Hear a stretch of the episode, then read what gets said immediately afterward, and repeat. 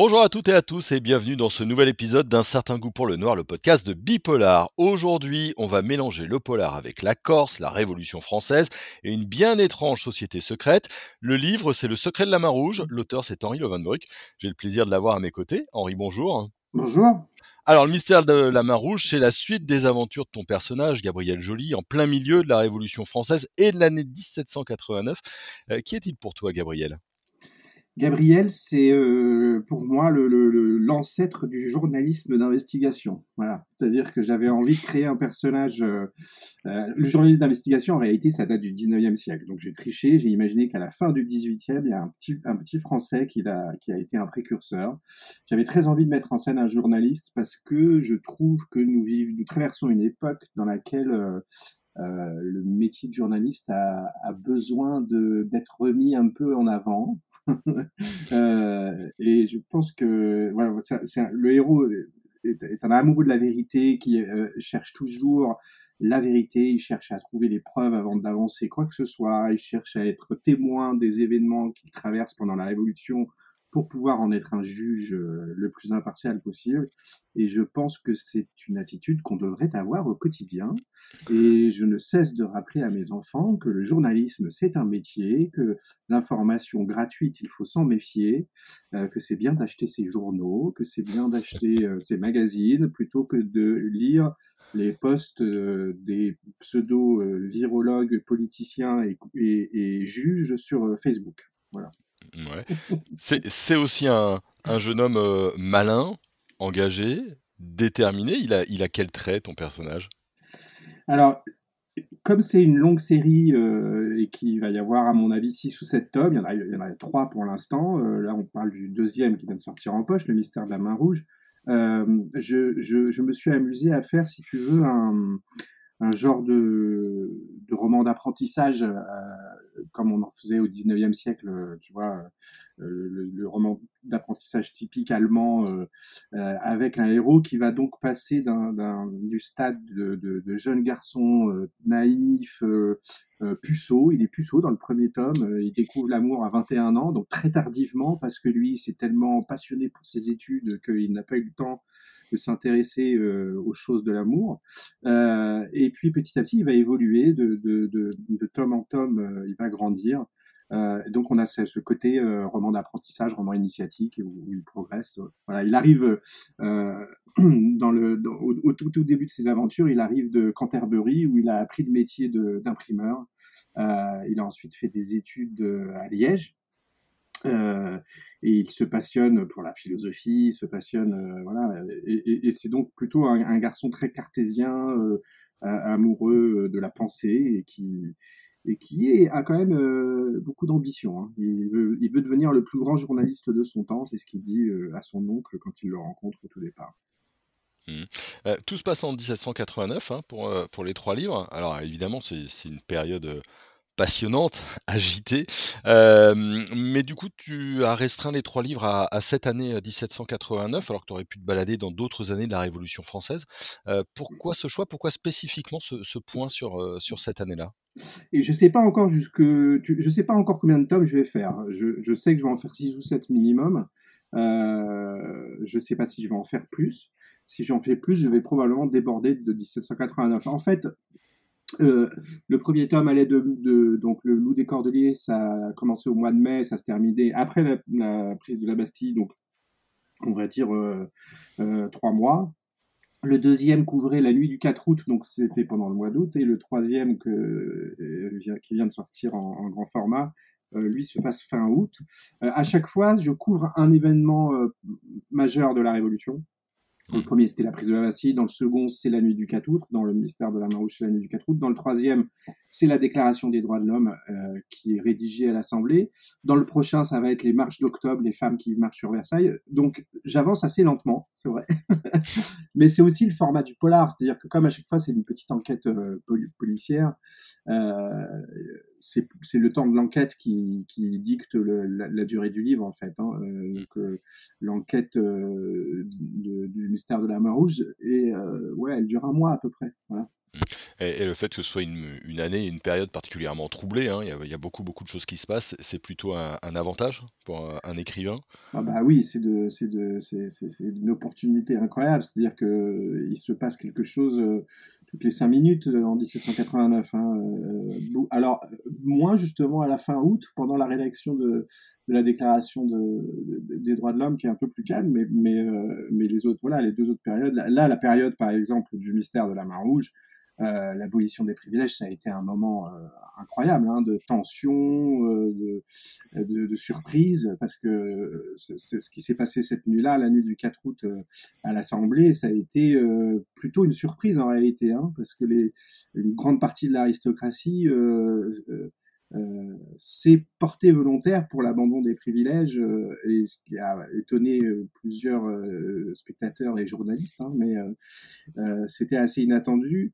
Euh, ce qui est intéressant, c'est évidemment d'en parler avec beaucoup de recul, avec euh, plus de deux siècles de recul et d'analyse historique, et de se rendre compte qu'en réalité, cette nuit-là, euh, c'est une immense mascarade, c'est-à-dire que c'est un, abandon des privilèges qui n'est en réalité réel que pour une partie du clergé, et qui profite en réalité quasiment que à la très grande bourgeoisie, qui est la seule capable de racheter, par exemple, les terres que cet abandon des privilèges rend de nouveau accessible euh, soi-disant au grand public, mais en réalité, le, le, le, petit citoyen moyen, pour lui, cet abandon des privilèges, il n'a pas changé grand-chose, grand chose, quoi, à part le droit d'aller chasser sur les terres du roi, euh, ce qui, à mon avis, n'a pas changé la vie quotidienne de, de toute la population. Hein. Mmh. Ça veut dire qu'il y a une grosse part de, documentation, hein, j'imagine? Oui, euh, beaucoup de documentation, euh, surtout au, début, quand j'ai commencé à préparer la série. Je vais passer plus d'un an à me documenter. Là, maintenant, de tome en tome, j'ai besoin de rafraîchir un peu ma documentation pour, euh, me, pencher sur les, sujets précis dont je parle. mais j'ai aussi la chance d'avoir trois historiens qui m'ont aidé. L'un qui est spécialisé justement dans l'histoire de la police au XVIIIe siècle, parce que c'est super compliqué quand tu écris des polars euh, en 1789, c'est très très compliqué parce que à l'époque, les policiers eux-mêmes ne savent plus trop comment ils sont organisés. Si tu veux. dire que comme on, est, on passe d'un régime à l'autre, euh, il y a une espèce de petit euh, sas et de, de, de, petits moments comme ça de flottement euh, qui est justement en juillet 89, août 89, où en fait la police passe de l'autorité de, de, l'État et du roi à celle de la municipalité. Les commissaires, par exemple, vont passer de l'autorité euh, de Versailles à celle de Paris.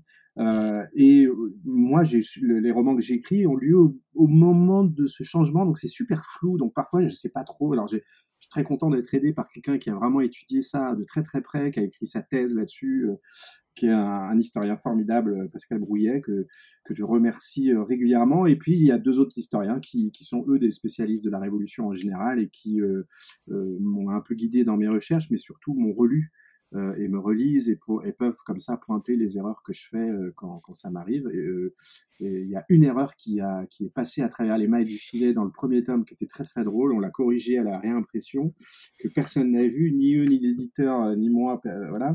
Évidemment, les lecteurs, eux, l'ont vu. C'est à un moment, je décris un décor à Paris en disant que ça ressemblait à la grotte de Lourdes la grotte de Lourdes, elle date du 19e siècle, donc elle ne pouvait pas exister au 18e siècle. Et oui. heureusement, le livre a bien marché, on a donc pu le réimprimer et corriger la faute. Voilà. Bon, bah, tout, tout, va bien. Euh, je reste 5 minutes sur euh, l'histoire avec euh, notamment des personnages historiques, hein, Danton, Desmoulins, Mirabeau, Robespierre. tu nous fais croiser un petit peu le, le gratin. c'est facile de les incarner. J'imagine que c'est un plaisir de les mettre en scène, mais il faut les rendre vivant un petit peu tous ces personnages C'est pas facile, non. Par contre, c'est super agréable. C'est très excitant à faire. Alors, le, seul moyen de le faire, c'est de passer. Enfin, le seul moyen, non. Mais en tout cas, l'un des moyens euh, pratiques et efficaces de le faire, c'est de passer par les mémoires, en réalité, de, de lire leurs mémoires. Moi, je trouve que c'est le meilleur moyen de connaître euh, quelqu'un un personnage historique comme ça, euh, certes, euh, il faut lire ses biographies, et j'ai lu les biographies de tous ces personnages, mais leur mémoire, souvent, apporte beaucoup parce que ça aide à les incarner, à utiliser leur langue, leurs verbes, leur, peut-être même un peu leur système de pensée par moment. voilà. Après, le jeu d'un roman, c'est peut-être parfois de forcer les traits. C'est ce que j'ai fait sur Mirabeau, parce que Mirabeau est une crapule euh, et que les gens ne le savent pas assez à quel point c'était une crapule. Donc je force le trait sur Mirabeau pour que les gens se disent ah la vache c'était vraiment une crapule. Euh, mais c'en était une, hein. c'était vraiment un sale type, euh, voilà, notamment un comportement avec les jeunes femmes qui aujourd'hui le mettraient derrière les verrous. Et, et, et, en revanche, des personnages, alors Danton tout le monde connaît, Robespierre tout le monde connaît, on ne connaît pas forcément leur intimité. Euh, par exemple, les relations entre Danton et sa femme Gabrielle, euh, il se trouve que la femme de, Danton a le même prénom que mon héros, euh, ce qui m'a donné l'occasion de faire des scènes assez sympathiques entre les deux, Gabrielle et Gabrielle qui se parlent. Mais, c'est la, femme de, Danton est un personnage très très émouvant. Il perd, on ne sait pas trop, mais en fait, il perd un enfant quelques mois avant la Révolution. Il perd un, bébé, Danton et sa femme. Donc c'est un couple très serré, qui, a été très soudé par cet événement. Et même si Danton est un peu volage, un peu euh, grande gueule, un peu infidèle à droite à gauche, euh, il est très très amoureux de sa femme et elle, elle lui pardonne ses frasques parce qu'ils ont un lien très très fort comme ça qui a été voilà. Et, je pense que le personnage de Gabriel Danton, euh, que les gens connaissent pas forcément bien, est un personnage clé dans ce que dont on va faire pendant la Révolution. Et donc voilà, c'est sympa de, de pouvoir les, les montrer de l'intérieur. Et c'est vrai que les, pour ça, les, lire les mémoires de ces personnages-là est important. Mmh. Euh, et puis il y a mon petit Desmoulins que, qui est à, mon, à mes yeux le seul euh, des grandes figures de la Révolution qui, euh, dont l'âme peut être, peut être sauvée. C'est Desmoulins. Les autres, c'est des, des traîtres et des, et des crapules. Dans le mystère de la Marouche, tu nous on quitte Paris, hein, tu nous emmènes notamment en Corse. Changement de décor. la Corse dans cette période-là, c'est pareil, ça doit pas forcément être simple. pourquoi tu avais envie de nous changer un petit peu d'air et pourquoi cette destination? Alors pour deux raisons. La première, c'est pour l'aventure. j'aime bien faire j'avais très envie de vraiment d'assumer le côté roman d'aventure, roman populaire, euh, tu vois, comme un roman feuilleton du 19e. Donc, on a une traversée du pays à cheval, ça galope beaucoup. Et ensuite, surtout, on a une traversée de la Méditerranée, ce qui me permet de faire des scènes de piraterie avec euh, mon cher Récif, le, pirate du Bourgreb, le, le, Salétain, euh, ancien pirate de la communauté de Libertalia. Enfin voilà, donc j'avais très envie d'écrire une scène de bataille navale ce que je n'avais jamais fait dans ma vie. Euh, et puis euh, de l'écrire à la manière du roman d'aventure du 19e, c'est super drôle. Euh, ça, c'était la première raison. La deuxième, c'est que j'ai un amour inconsidéré pour la Corse, qui est une terre un peu ma, deuxième terre de cœur, on va dire.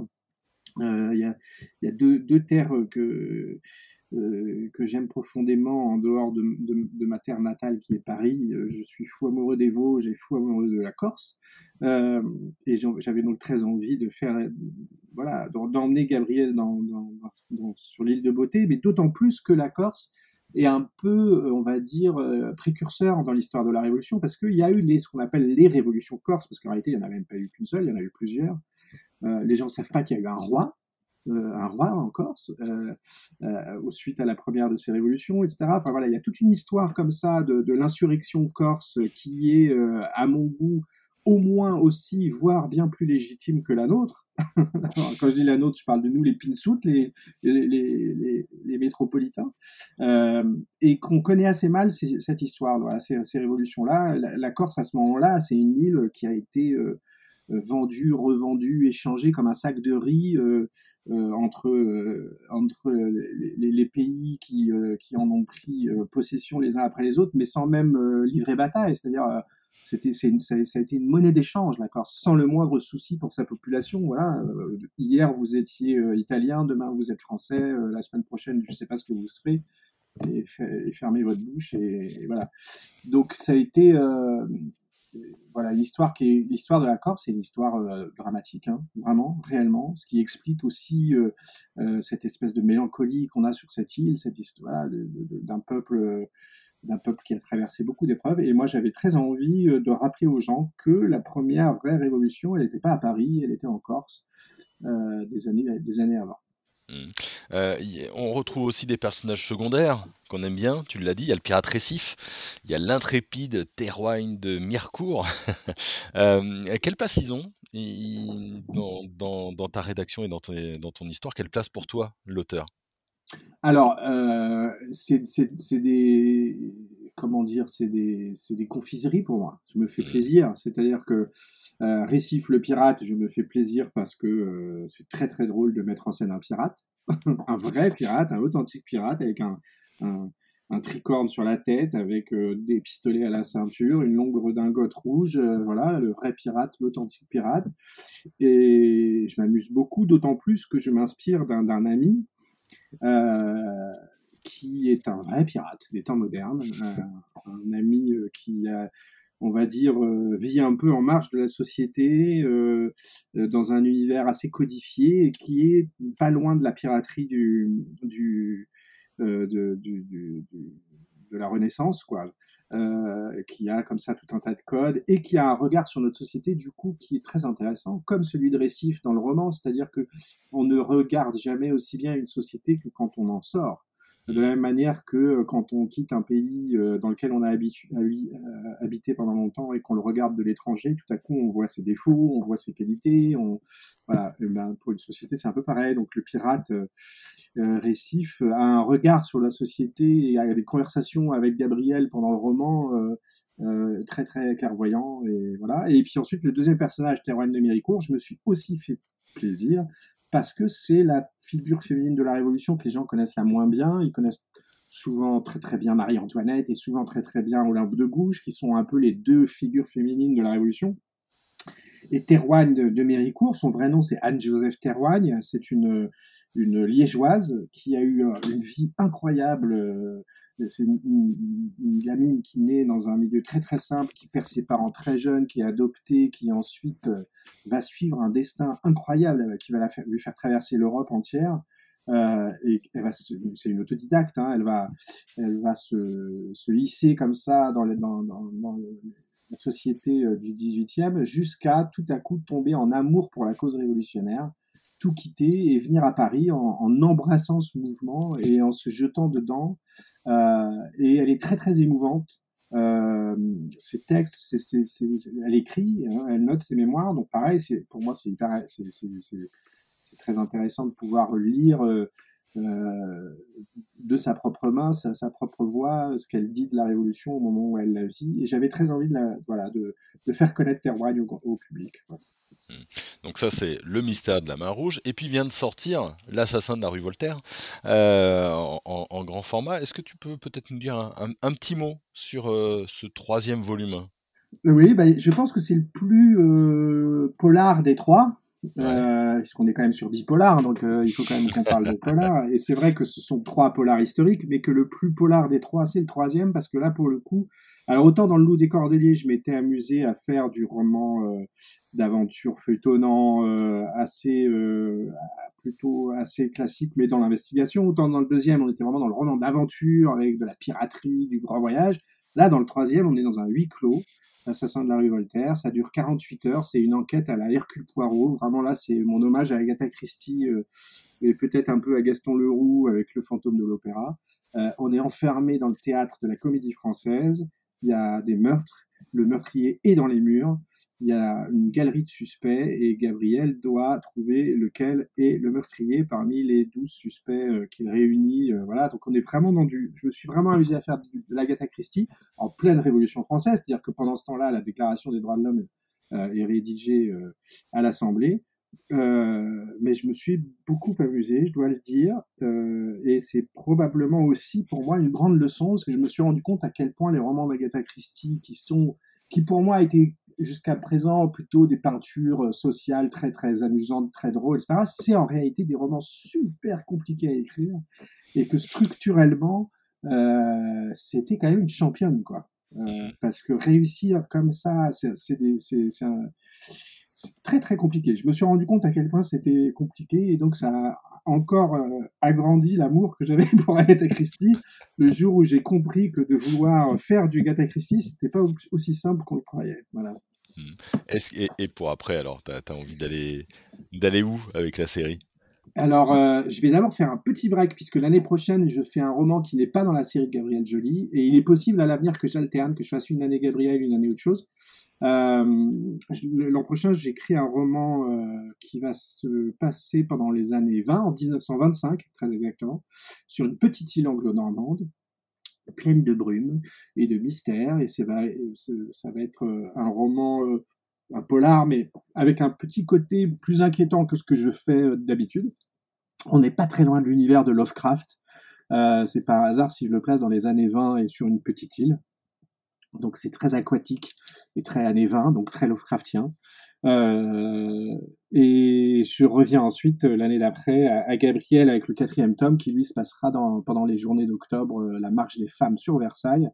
voilà. Et il se peut qu'ensuite j'alterne, une année sur deux, un tome. Je, préfère faire ça pour justement pouvoir en faire le plus possible euh, je suis pas sûr d'être capable, comme l'a fait euh, Jean-François Parot avec Nicolas Le Floch, par exemple, d'écrire une vingtaine de Gabriel Joly à la suite les uns des autres sans me lasser. Je pense que au bout d'un moment, j'en aurais marre euh, de tout le temps écrire quelque chose qui se passe pendant la Révolution. Et donc, je pense que comme les gens aiment Gabriel et qui me demandent de continuer, je pense que le meilleur moyen de continuer longtemps, c'est d'alterner pour éviter justement qu'un phénomène de lassitude s'installe pour moi comme pour les lecteurs. Donc là, ça va être les années 20. Euh, qui sont, euh, qui est une période super intéressante aussi. Hein. C'est une période super riche culturellement. Euh, moi, j'adore les années 20, la musique des années 20. le début de la vraie libération des femmes, c'est vraiment dans les années 20. voilà, je m'amuse bien. Ouais, c'est une, belle, c'est une belle période.